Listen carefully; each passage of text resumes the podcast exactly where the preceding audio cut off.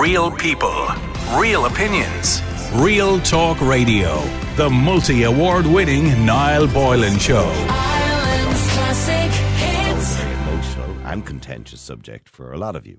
Uh, tonight, we are going to hear from a woman who says she was forced to have a late term abortion. An incredibly traumatic experience, I'm sure. Laurel uh, Marlantes is a writer and healer who has shared her story in the Washington Post as well as the New York Times. She lives in America with her husband on an island uh, in the Pacific, uh, Northwest, and she joins me now on the line. Uh, good evening to you, Laurel.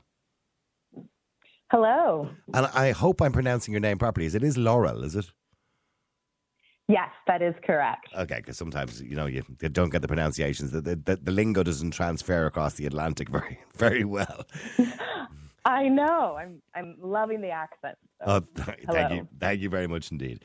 Okay, well, let I tell you what. Let's go back to the start, and, and that would be the best way to talk about this because, as you know, abortion is quite a controversial topic, particularly in Ireland, because we only legalised abortion in Ireland five years ago, and that was quite controversial mm-hmm. in itself. You know, because the population is kind of split down the middle morally on the rights and the wrongs of abortion, and currently in Ireland, they're now trying to extend abortion to decriminalise doctors who perform abortions outside of the 12 week period or the 22 week period if indeed a woman's life is in danger.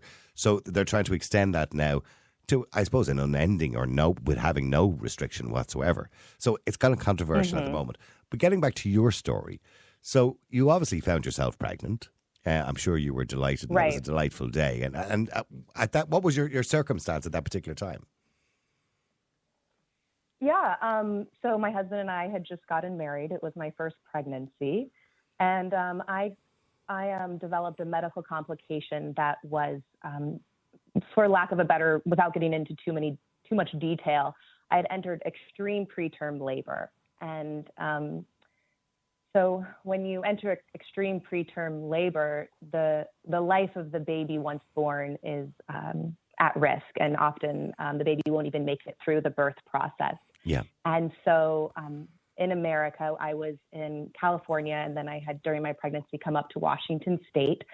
Um, I, and, and very gratefully so, was given a choice um, whether or not to continue the pregnancy. Yeah. And uh, my husband and I, um, you know, in in consultation with our doctors, and given um, such just the heartbreaking and uh, prognosis of uh, the baby not being able to make it through the labor process, and also in such preterm labor, um, increased complications can happen for the mother as well. Yeah. And um, and so we felt like the best choice for us and what felt um, right in our hearts was to release the pregnancy, and it was Mhm. That It was must have been a heartbreaking. decision. Absolutely, it was. I'm sure because it was a very much wanted pregnancy.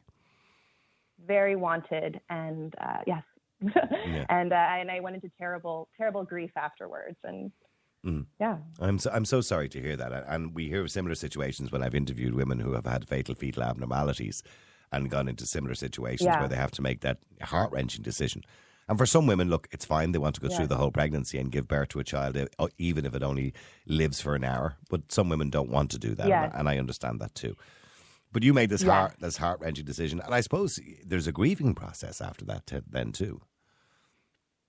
Absolutely. Um, there's a grieving process because, you know, this this was a, a baby that we had deeply wanted and we had rearranged our life for. I had quit my my job to sort of focus on becoming a new mother, um, and I was in deep grief. Mhm. Uh, and and then also, I think in this particular uh, circumstance, there's also this layer of the politicized nature. Also in America, we've just had Roe Roe versus Wade overturned, so we are very much in a, um, you know, I, I'm not too familiar with the specifics of of um, your situation in Ireland, but I, I do know there are there are parallels. It's an incredibly contentious, Yeah. high um, charged subject matter, and I I felt like I couldn't. I kept the truth behind my baby's death, so I ended up having to go through with a stillbirth. You know, Mhm. um, I had to go through labor and and gave birth to a stillborn child, and I spent years basically uh, not telling the truth, sidestepping. You know, people just natural curiosity. Well, what happened? Yeah. Um, and People who maybe say, hadn't "Oh, seen you in a while and just knew you were pregnant but didn't know the outcome. Yeah. Knew I was pregnant, and they're Yeah. like, I mean, I even had you know friends calling, being like, oh, you know, months later, how are you? Uh, Is, has, he, has he arrived yet? And having to kind of say, oh no, I'm so sorry, we lost the baby, and hoping that they would stop at that. Um, and it's taken me years and years. Was there a shame attached to to it? Did you feel a shame? Abs- I felt I felt so. Um, well, I'll tell you this. I had I had an experience when I in before I went into the procedure to release to release the the Pregnancy. you know people have different words Yeah. the pregnancy the child the fetus whatever it sort of feels right in your heart Yeah. right um, and one of the social workers who had handed me the papers because they needed the mother's signature to authorize the medical procedure she looked at me and she said you never tell anyone you signed these papers and i never forgot that Yeah.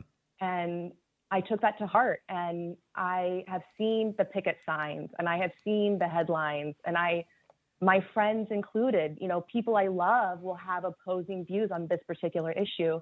And I'll, and I'll even say, I myself, you know, I wasn't sure even as a young woman really where I sort of landed from a morality standpoint past the 12 week cutoff. Mm. I I never really had clarity on that. Um, I remember at the 12 week mark in my first pregnancy that we ended up having to terminate being at the clinic for one of your, uh, you know, a sort of routine Scan. Ultrasound Yeah. scan.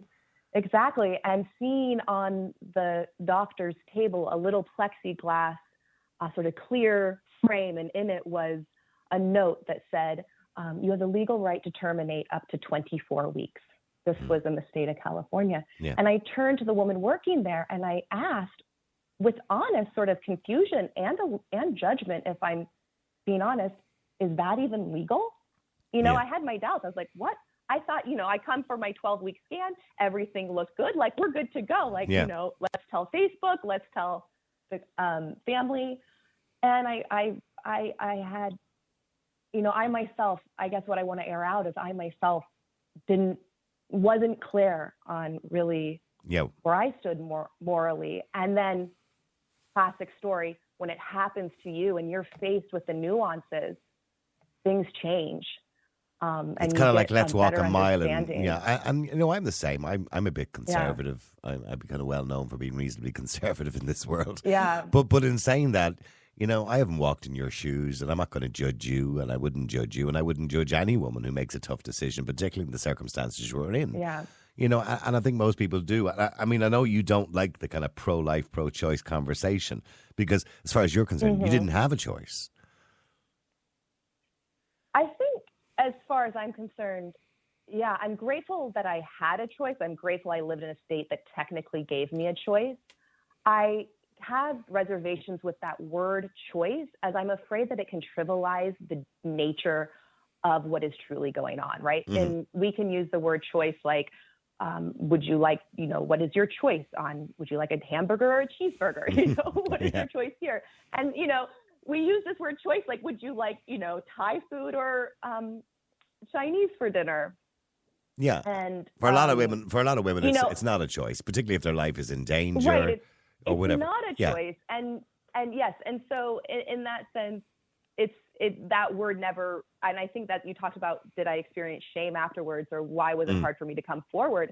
Is because I felt like people would view me as if I had made this choice. I had chosen to terminate Mhm. this beloved pregnancy that I had, and by no means was that a choice of mine. I I happened to come into a circ- life circumstance that um, I felt that this was the most moral and loving thing to do given And when when you came out of my so- situation. when you came out, so to speak, and, and were honest, and had written pieces Yeah. about it and everything else, those same friends Yeah. that you kind of had to plumos going back a few years ago and say, "Oh yeah, we just had complications, so we, we lost the baby or whatever." Did you then have to re-explain to those people? Did those people start judging you then? Those people who may have been on the, the pro-life side, so to speak, did did they start judging you, or did they accept it? Um, I will say not to my face. I don't know. um, you know, yeah, I, I think I think I I have made sort of a personal choice to, you know, I've written this article for the Washington Post and I was very conscious in not reading any of the comments.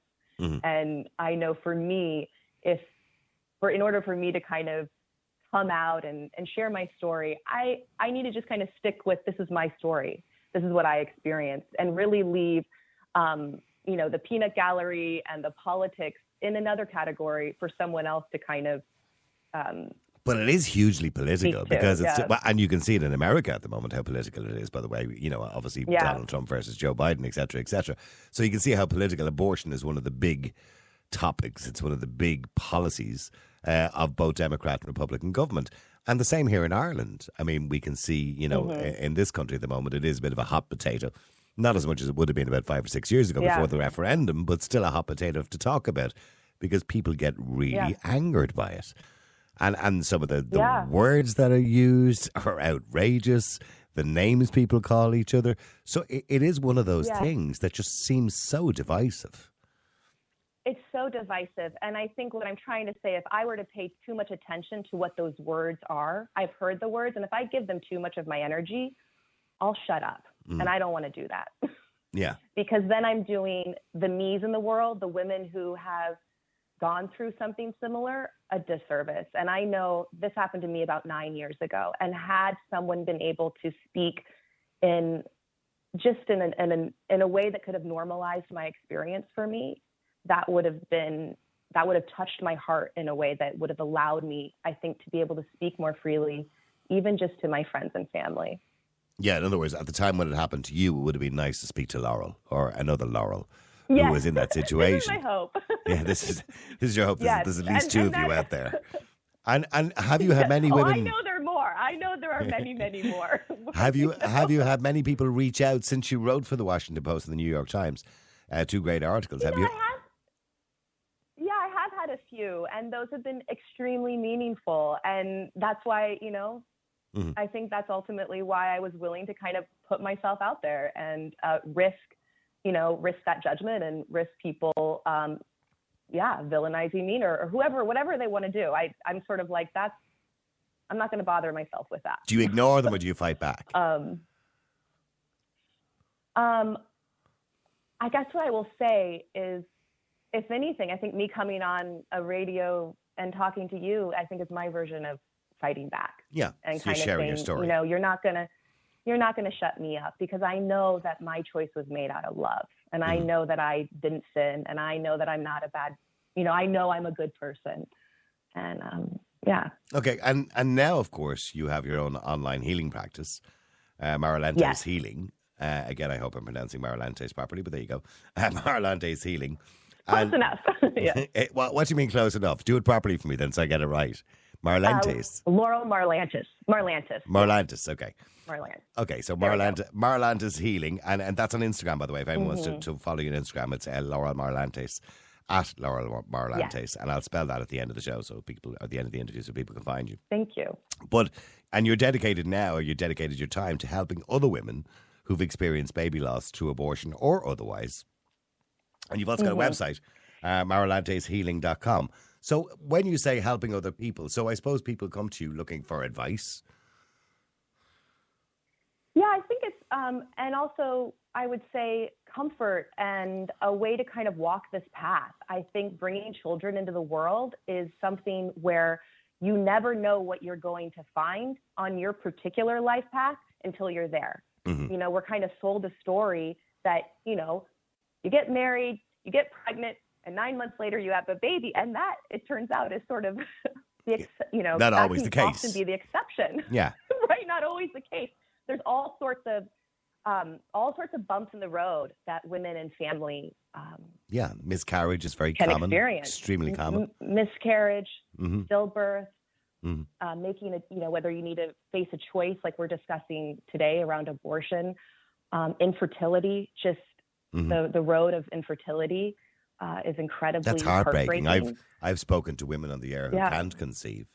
And it is Yeah. absolutely heartbreaking to listen to women because a woman said to me once in the air, which really hurt me, and I, I really felt it. Which said, she said, "I don't feel like a woman," and I found that really hard Yeah. to listen to. You know that she didn't, she didn't feel like she was complete as a woman until she could have a baby. yeah. You know, and that's so difficult. Yeah, I. I understand that. yeah. It Um, is. It's very difficult. And When when you listen to people Mhm. say that, okay, they don't agree with abortion because they believe it's being used as a contraception uh, by people who just make Mhm. mistakes or you know accidentally don't use contraception or whatever it is, and they feel it's being used too often uh, by people that they understand. And I remember the big argument, a debate during the referendum here five years ago was, you know, okay. We agree with, you know, in certain circumstances, woman's life is in danger, fatal fetal abnormality. But as for the rest, Right. we don't agree with that. That's too disposable. So, do you have an opinion on that, or do you think, or do you just agree that it's look, it's a choice? Well, we talked about the word choice a minute ago, but but do you, for some women, it may be a choice in the in the very early stages if it's just a choice Yeah. for economic reasons. I mean, do do you agree with Uh, all abortion in every situation? I do. I do. I am my personal political viewpoint is I'm strictly I'm you know adamantly pro-choice. That's sort of the terms that we use here in the state, pro-choice and pro-life. Yeah. Um, and yeah, I do believe that a woman has sovereignty over her body. I believe she has sovereignty over her relationship to how she wants to become a mother, when she wants to become a mother. And I believe, you know, the issue not only is about sovereignty over your body, but I also believe that there's sort of sovereignty over, I sort of talk about um, this issue really kicks up these big questions, which is why it's so charged from my perspective, where it's like, when does life begin and when does the soul enter the body? And these are deep spiritual questions. And I believe that every Mm. individual has the right to answer those questions. But doesn't themselves. doesn't their opinion change as their lives change? Like, and I'll give you an example. I've given this one Yeah. before. I had a woman on the air during Yeah. during the referendum campaign, and Mm. she was pro-choice, and she I found her a little bit insulting. I'll be honest with you. Um, she she Mm. kept using words like clump of cells and zygote to refer to a pregnancy, which I Mm. found for women Mhm. listening was a bit insulting, particularly women who couldn't conceive, maybe or something like that, or had miscarriages or whatever. I found those words insulting.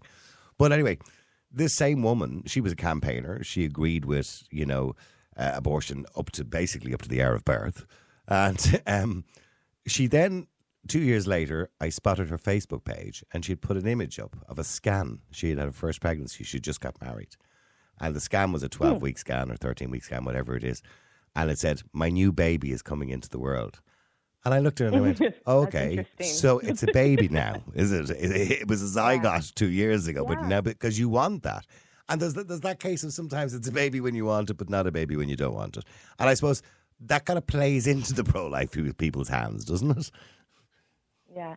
I think and I think for me that's why it has my you know my my opinion is that it those that choice has to be the individual's choice because mm. that woman has a right to evolve or has a right to sort of shift her thinking and shift the way that her heart feels towards a pregnancy. Yeah. 2 years ago it was a clump of cells and now it's a baby. She has a right to be fluid with that Mhm. and and um, yeah, I guess that would that Yeah. would be how I. But how look, I, I, mean, you made a tough choice, and again, I don't judge people. I never do. I try my best not to, anyway. Um, you, you, you Me too. I try my best not to too. yeah. I mean, look, you had a very tough. You did I- again. I'm going to use the word choice because it's the wrong word to use.